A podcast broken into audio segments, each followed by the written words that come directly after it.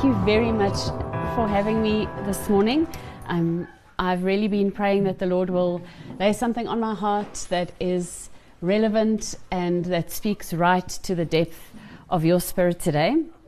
I think because I'm here and you already know, because Andrew introduced me like that, I am a um, clinical psychologist, but that's not what I'm here for today. I think that I don't want to try and prove the validity of psychology or speak about um, psychology and Christianity. That's not my heart for today. I really want to share a, a personal account of how my husband and myself and my children and even my mom and dad who are here today had to bring faith and science together in the midst of something that was incredibly painful for us. And so my heart for how what mental wellness looks like was birthed out of tragedy and suffering, not out of a textbook. And I think that's that is the position that I want to take with you today. This was the point, I think, in our lives in which the Lord really solidified our faith. And for those of you who don't know our story and who don't know my husband and myself, um, our firstborn son passed away in 2013.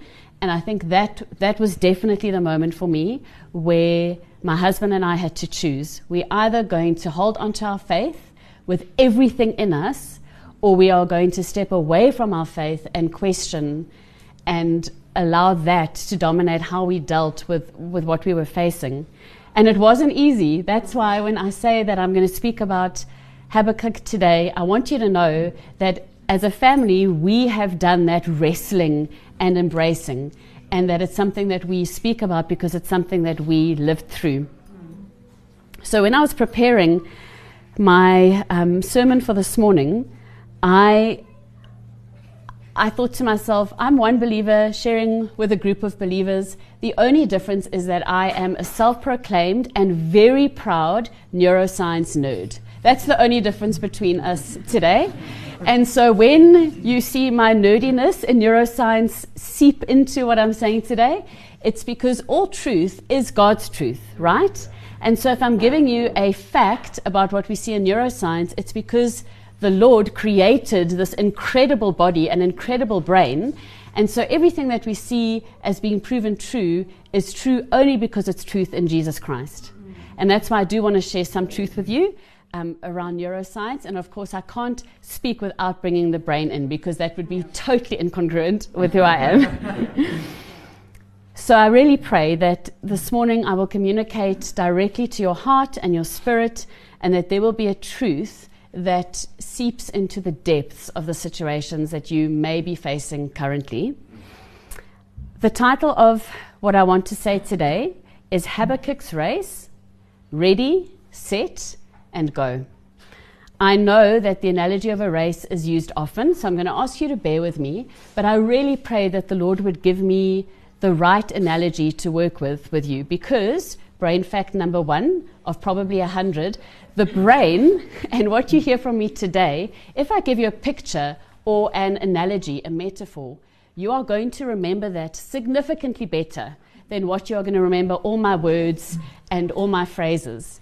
And that is actually why Jesus spoke in metaphors. Because when he spoke in metaphors, he created stories in people's minds and he created pictures. And that is what brought them through their hardship. So as I speak, I'm going to ask you to allow this picture to take shape and expression in your own mind. And then it's a picture that you can hold, hold on to in the weeks to come. So, by means of an introduction, uh, I mean, that was technically already an introduction. My second introduction. Is that I want to just briefly mention the concept of mental health and how there's a difference between mental health and mental illness versus normal human experience. And I think that's something that I just briefly want to touch on because it's confusing. And feelings are overwhelming, feelings are big, and they take up a lot of space in our hearts and minds. And so I want to start there. Obviously, it's not the focus of my message today, but it is something that I think will help you to contextualize what I'm going to say. So, when we speak about normal human emotion and experience versus mental illness or a, psychiatric disorder, the word actually refers frequently to things like anxiety, despondency. My spirit was anguished within me. If you look at Lamentations, to lament is to cry like a guttural, deep cry. Psalms, if you've ever read through the Psalms, it's quite expressive. David says, Smash the teeth of my enemies. And he doesn't hold back in terms of what he's expressing. You can see that he is desperate in how he speaks.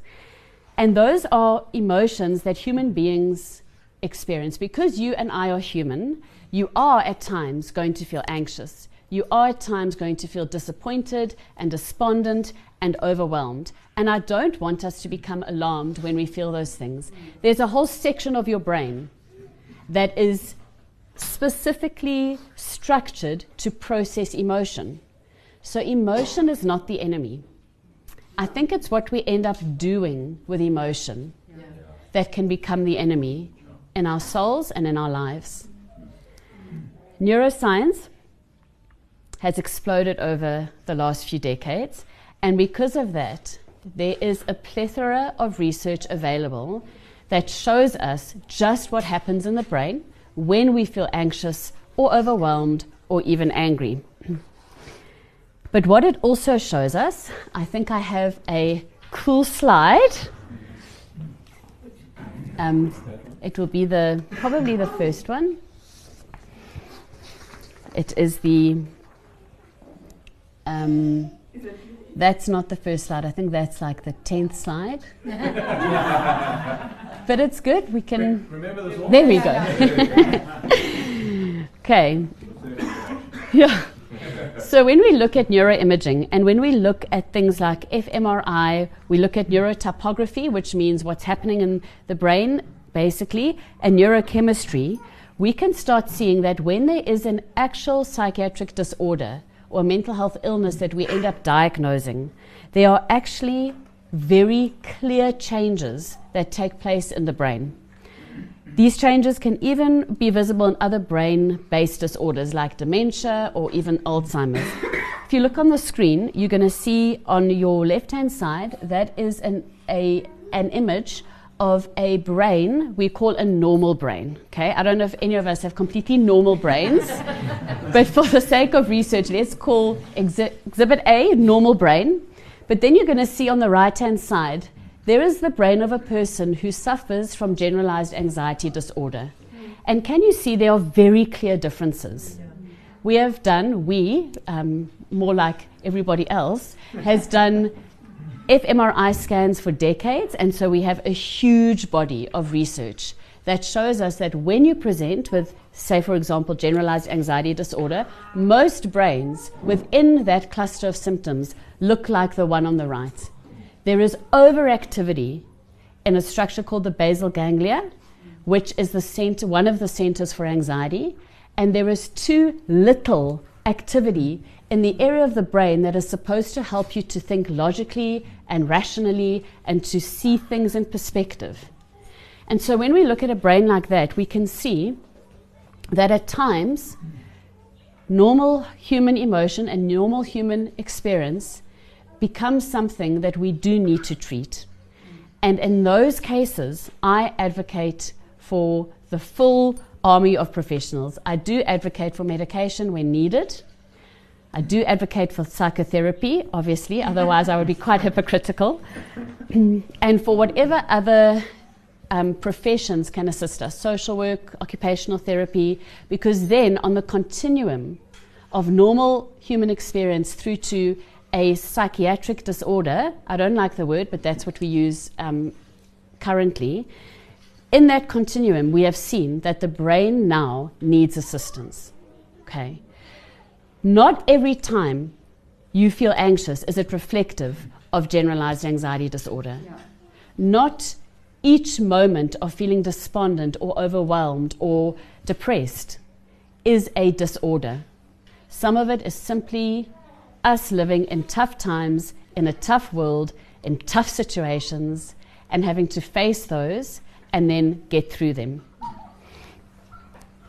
So, I want to just show you the continuum. I, I had other slides, but I don't want to waste too much time on my neuro stuff. Um, that's the last slide. I'm sorry. I'm That's okay. Okay, can you yeah? Can you just go back one for me?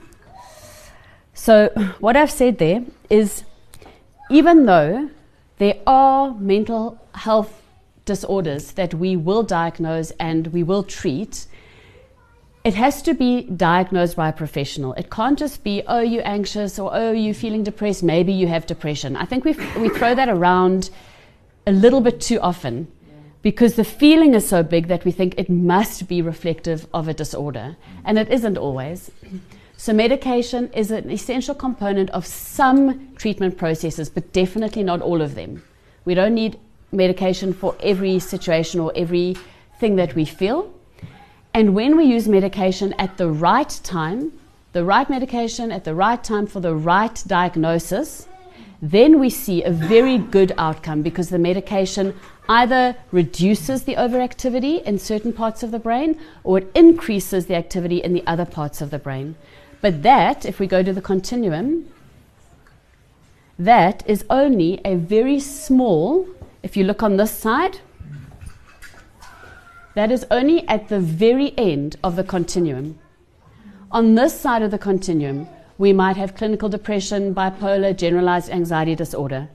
But if you think about the continuum of normal human experience, all of these things come before we get to a point of diagnosis.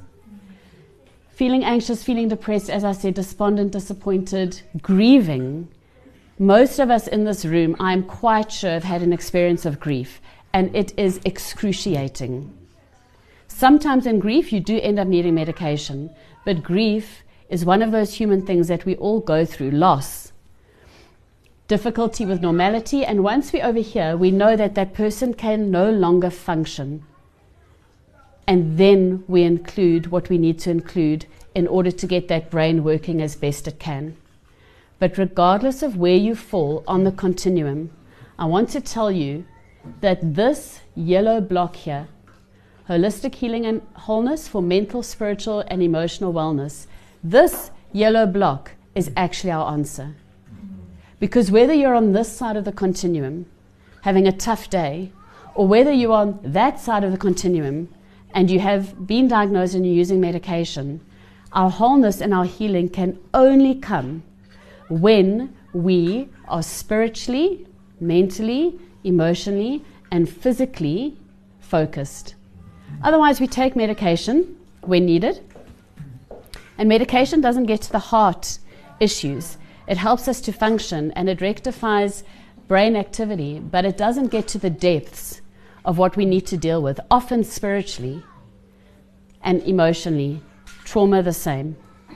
And so let's be aware of that continuum and, and figure out where you are on the continuum, but make sure that you are rooted in your spiritual practices, in emotional health, and in physical health, regardless of where you are. Thank you for putting up that slide. There's always that age old question of what comes first. Is it the chicken or the egg? My husband told me this morning he's very sure it was the chicken because, I mean, Jesus created, uh, God created animals, not eggs. Um, so the question is always is it thinking that changes our brain structure, or is it the brain structure that changes our thinking? That is such a big question that somebody could literally write a PhD on it. So I'm not going to speak on that now.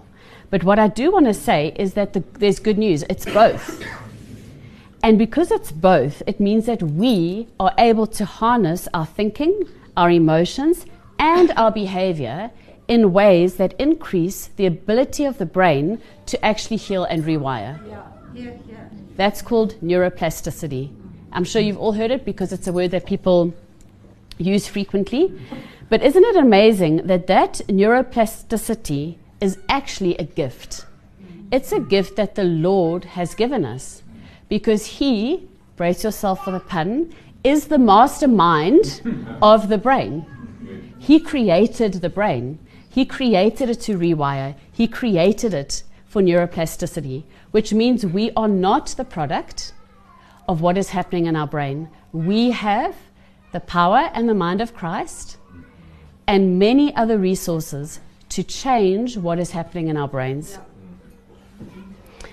So, with that in mind, we know that 2 Corinthians 10, verse 5, asks us to take every thought captive.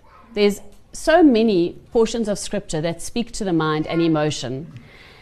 Corinthians, 2 Corinthians 2, verse 16 also says to us that we have the mind of Christ. And if, for example, cognitive behavioral therapy, CBT, has worked for you in the past, I want to tell you that it's only worked because that portion of therapy must have been based on God's truth. You must have been taking thoughts captive, whether you were doing it in a psychotherapy setting or whether you were doing it in another setting. You were taking thoughts captive. And so the truth of your healing is based in the truth of the Lord. Can't get away from, from that truth. So I think the other very important thing that comes from this is that brain function and brain activity does not equal your identity. Yeah. You are not your brain. We don't walk around with fleshy brains on display. we walk around as whole people, the brain being one component of who we are, the brain being something that the Lord has created, but it's not our identity. And I think it's tempting sometimes to allow what's happening in our brains to become our identity or to become our justification. And actually, we have to be intentional in taking a few steps away from our brains at times and taking those thoughts captive and asking ourselves is this thought going to lead me towards what is important and valuable and God honoring in my life? Or is it going to take me away. From what is important and God honoring in my life? Because every thought and your action based on that thought takes you towards something. And it's either going to be towards something destructive or it's going to be towards something healing and wholesome. Yeah. Let's go with ready, set, go. I want to use this analogy before I run out of time. I did warn you that when I start speaking about neuroscience, I get very excited um, and I have to stick to my notes. I want to use Habakkuk's race because Habakkuk, if you read the book of Habakkuk, is poignant in showing us the depth of what somebody can feel, their anger and their questioning, and what is happening here, Lord. And we see how he sets his course through what he feels and what he sees. We're going to start with ready. If you look at the slide, Habakkuk's race getting ready. I am not an athlete. I exercise purely for my mental health and so that I can enjoy eating. I am married to an athlete though, and I have a daughter who's a sprinter. And when you go and watch races, those athletes spend a lot of time readying themselves for the race. Not only on the day of the race, there's a build up to the race, but if you look at how they stretch their muscles and they drink water, they're not sitting idly by on the side of the track drinking Coke and, I don't know, eating chips. They have got a very specific focus in mind and they are readying themselves for what they know lies ahead. And in the same way, I think that we need to ready ourselves for our races. We need to train for what's ahead we need to know that we are preparing carefully and focusing our minds. We also have to listen to the race official because if you start before that command of go, you get disqualified. We have to follow the regulations of the race. And we need to know that while we are running, it probably is not going to feel fun. I put that in there because I don't feel like it's fun when I have to run we have to know that it's not necessarily fun. There's an exertion, there's an effort, there is a feeling at times of being tired. But there's also a finishing line. And when you are running, you are looking at the finishing line. You're not looking at the person next to you because then you slow down. That's what the athletes always tell each other. Don't look at the person behind you because you will then slow down your own race. Yeah. Or you might run into another person's lane we have to ready ourselves for the fact this is not good news necessarily that life is hard. I remember after we lost our son, we had a couple come and speak at 3CI, which is our home church, and they testified they were missionaries. Their daughter was um, had been diagnosed with cancer, cancer, and their son had fallen during a rock climbing expedition, and he'd become a quadriplegic. And this man gave a moving testimony. And afterwards, Rory and Mel said to Jan and myself, they want to meet you. They know what you've just been through. And I was all excited, like, oh, maybe we're going to get a word of knowledge or like a exhortation for getting through the season. And we went to meet them. And I remember that the pastor looked at me and he said, Wendy, Jan, I'm, I'm sorry to hear of your tragedy. and then he said to me, I want to say to you, life is painful. And I was like, uh, is that all you've got for me right now? Can you give me a follow up phrase that's not as difficult to hear? And in the moment, I didn't like hearing that. It took me a few years to process it. But I'm so grateful that he said that to me in my moment of greatest pain because life is painful. And the essence of the gospel is surely supposed to intersect with the fact that life is painful. Surely that's why we believe what we believe.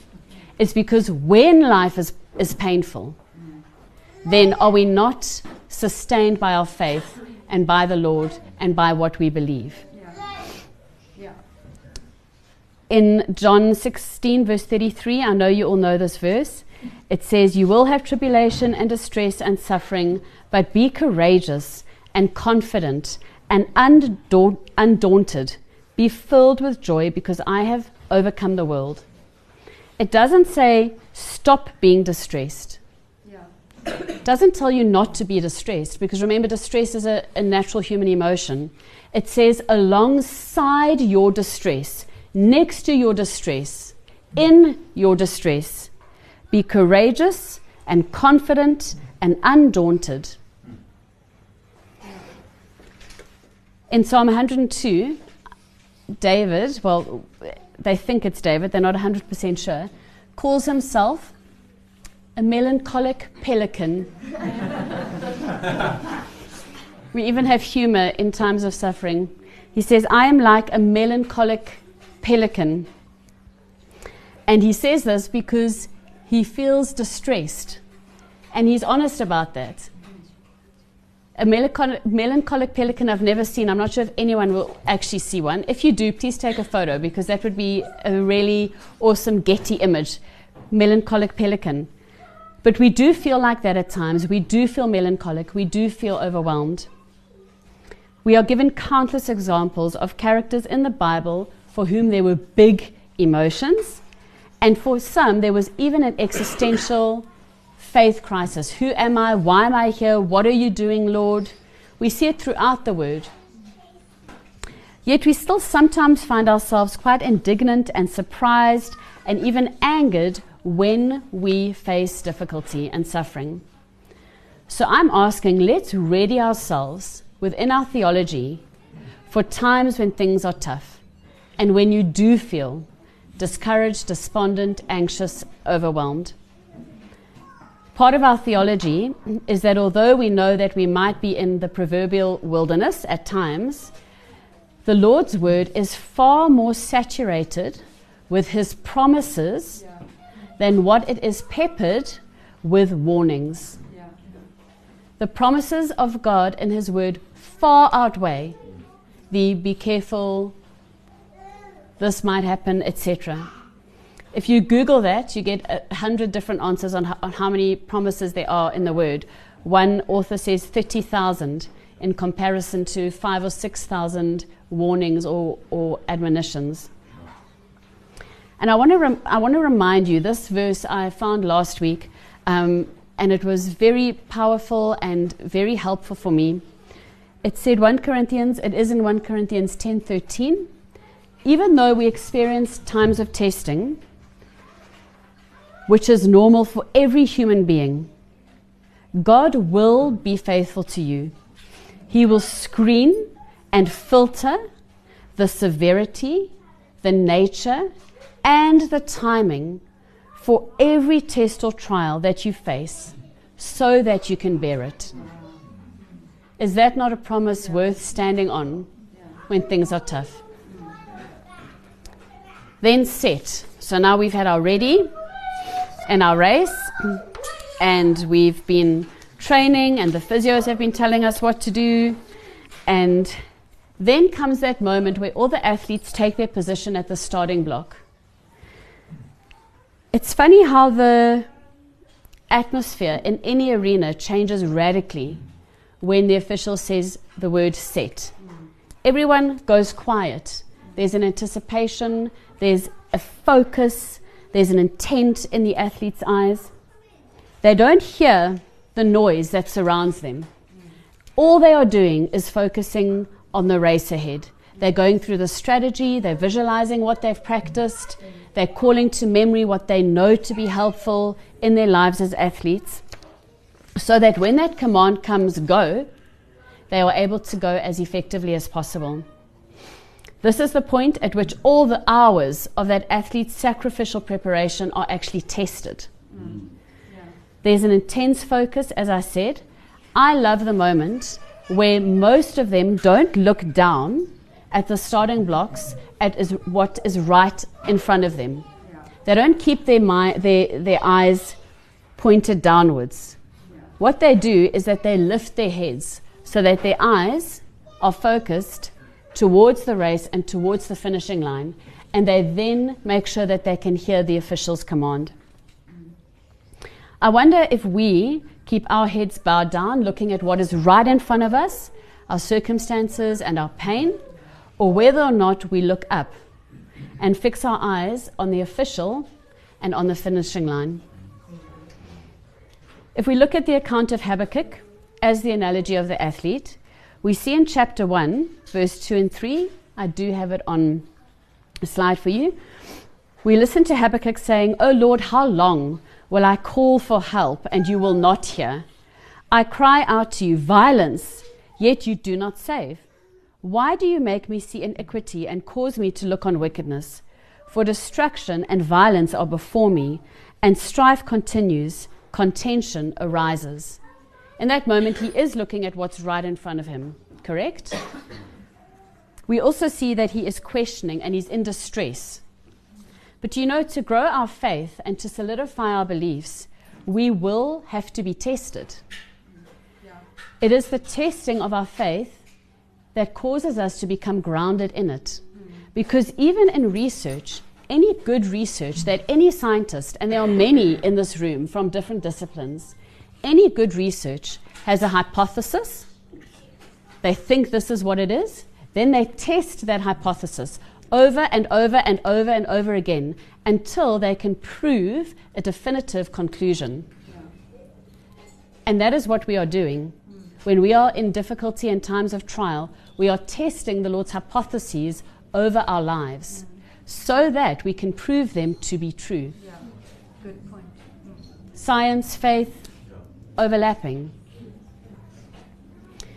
We then see that Habakkuk's course is set when you move to chapter 2. We see that he was anguished and that he had overwhelming emotion totally flooding him. We can see that his head is spinning and that he's questioning the Lord in the midst of his angst. But he's not testing the Lord.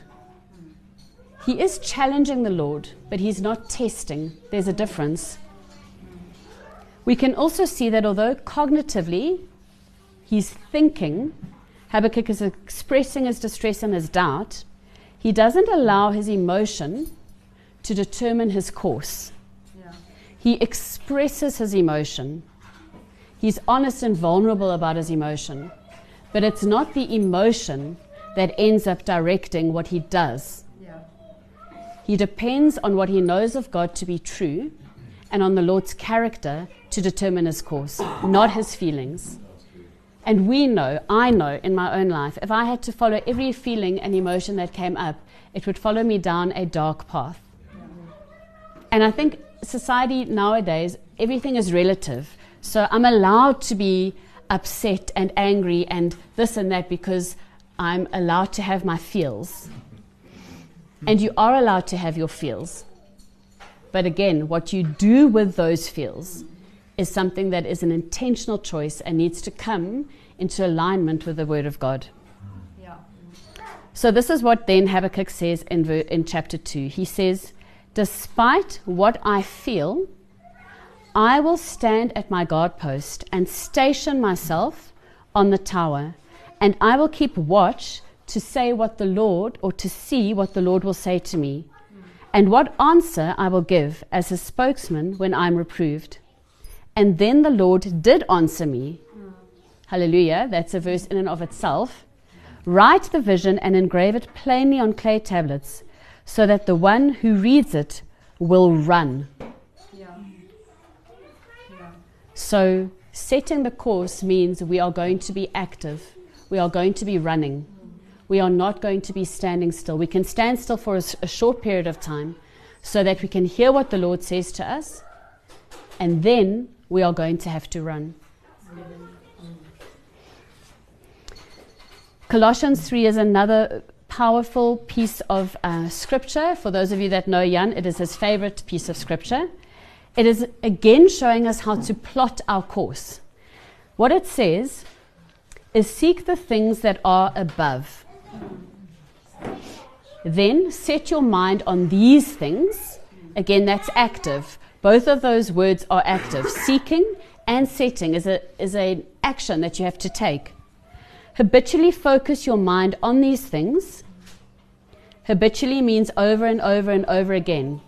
So some days we have to do the same, taking the thought captive a hundred times in one day. I, I did suffer from postpartum depression twice out of the four children that I had. I do have a proclivity, a tendency towards anxiety. So I'm not saying this from a perspective of not understanding what it feels to wake up at times and have to habitually focus my mind. I do get it, and it's not easy, but it is the course that we have to plot. Put to death the habitual things that are not God glorifying, again, active. Rid yourself of these. So the word actually tells us twice to put those things to death, to get them out of our lives. And then put on the new spiritual self. Otherwise, we end up looking at the people next to or behind us in the race. We look at other things like addiction or our cell phones or even the affirmation and attention of the people around us in order to make ourselves feel less anxious or less afflicted or maybe even good enough. But when we do that, we are going to end up being disqualified from the race because we might cause injury to ourselves or to somebody else. And so I think the word is clear on how we need to plot our course. I want to remind you again, though, praise God, that his promises do outweigh his warnings and that he's a redemptive, restorative God. He's a God of reconciliation, he's a God of healing. If you look at the names of God, which we are um, studying at the moment, Jan and I, the names of God, counselor, healer, deliverer, the one that will fight for us. And those are the things, Prince of Peace, thank you, Rachel Gracie. Those are the things that we hold on to then.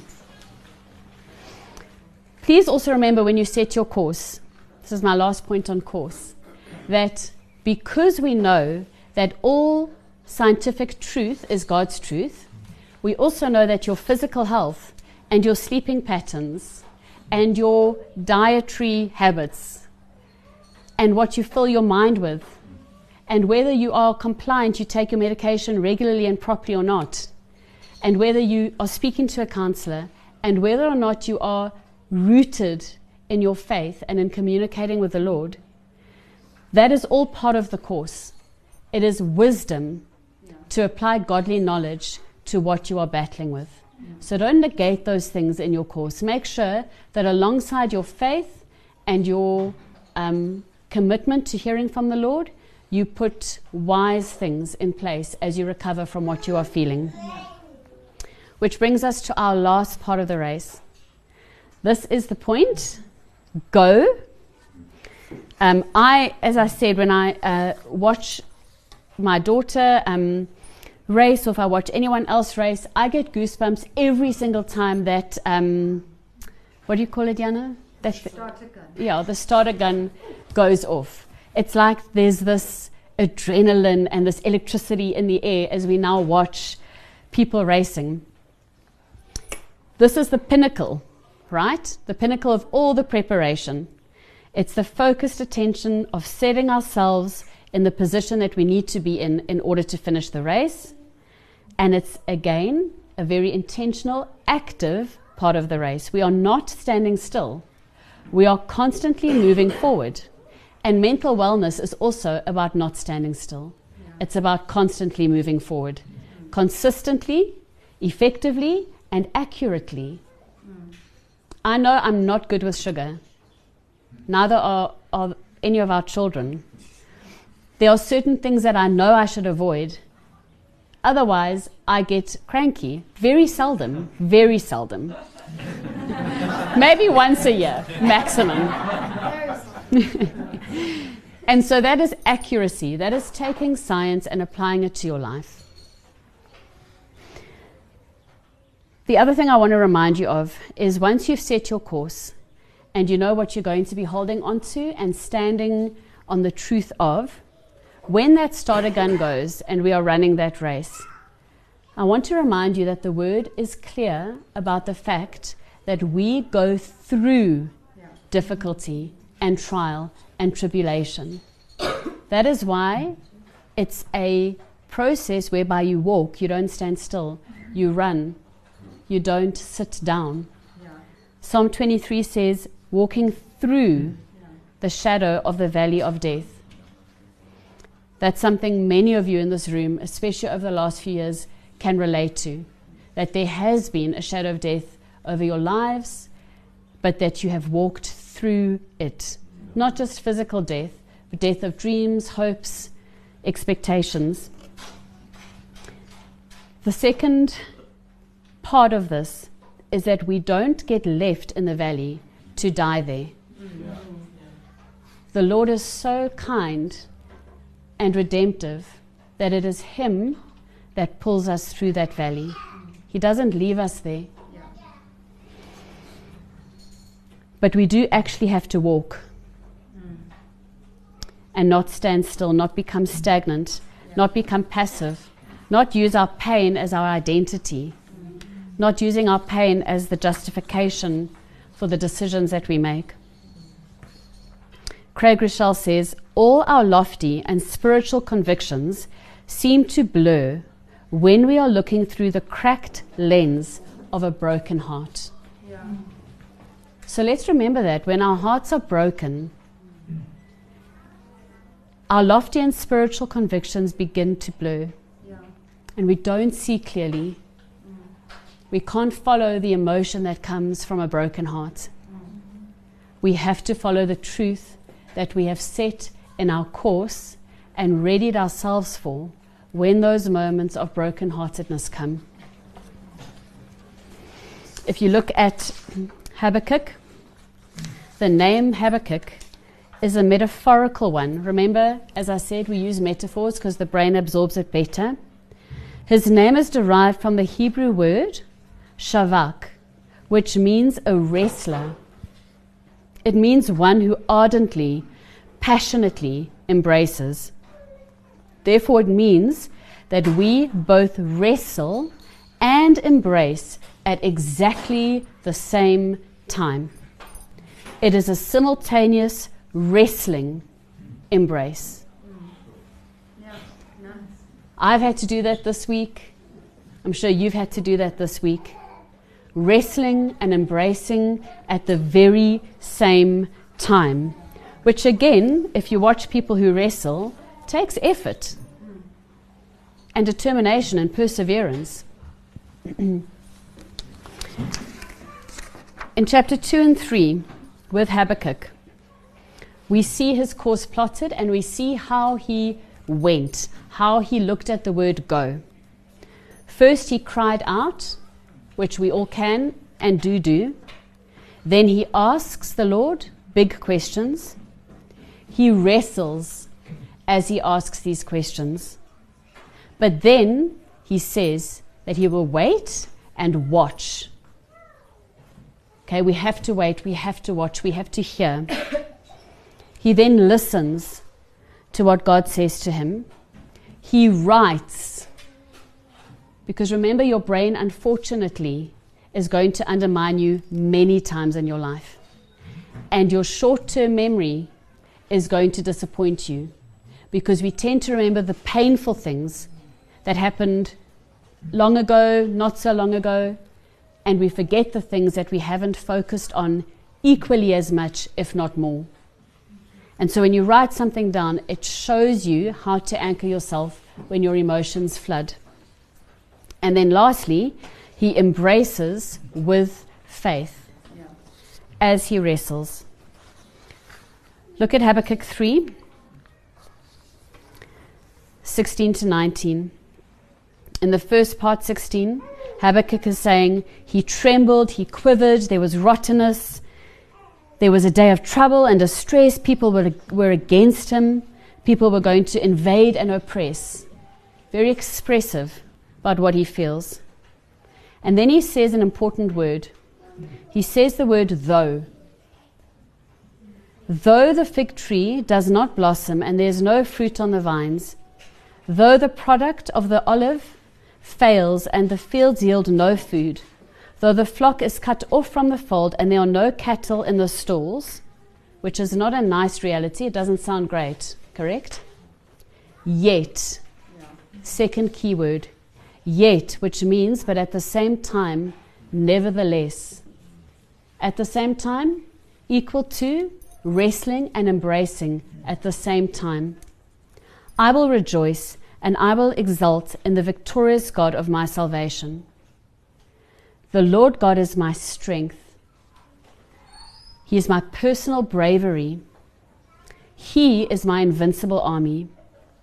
He makes my feet like hinds' feet and will make me to walk, not to stand still in terror, but to walk. And He will allow me to make spiritual progress upon my high places of trouble, suffering, and responsibility. He didn't remove the trial. He didn't remove what Habakkuk was feeling.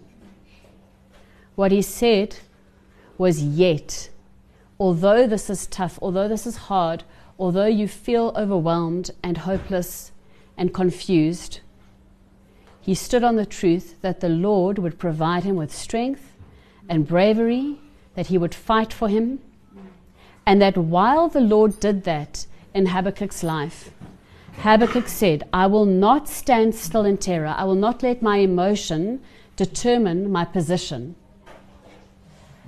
Instead, I'm going to walk and make spiritual progress even during my suffering, my trouble, and the big responsibilities on my life. That is something I think that we can see as a promise to lay hold of. Because wrestling and embracing is an action of painful intimacy. It is painful to wrestle and embrace. As I said, leading up to preparing for the sermon, wrestling and embracing was something that I started applying to my life and feeling what it feels like. And it's painful, but it is also intimate. We do not negate the pain. I'm not invalidating emotion. I'm not invalidating difficulty and trials and tribulations and diagnoses, not for one second. That's what my professional life is about. We are not negating the pain, but simultaneously, we are not letting go of the intimacy. We hold on to the intimacy while we are healing from the pain. We hold on tightly until we see the breakthrough that we know the Lord has promised us because we readied ourselves, we set our course. And then when that official's gun went, we were positioned to run and not to stand still and not to allow our terror and our emotion to become our position. so I want to, in closing, read Hebrews 12, verse 12 with you. When I read through my um, sermon notes with my husband, he um, gave me this verse as something that really gives us hope. And I want to read it to you, but I want to also read it over you. Hebrews 12, verse 12 in the ESV says, Therefore, lift your drooping hands and strengthen your weak knees, because at times you will have drooping hands and you will have weak knees. Make straight paths, set your course for your feet, so that what is lame will not be put out of joint, but will rather be healed because you've set your course. Strive for peace with everyone, i.e., do not let your emotions determine your behavior, yeah. and for the holiness without which no one will see the Lord.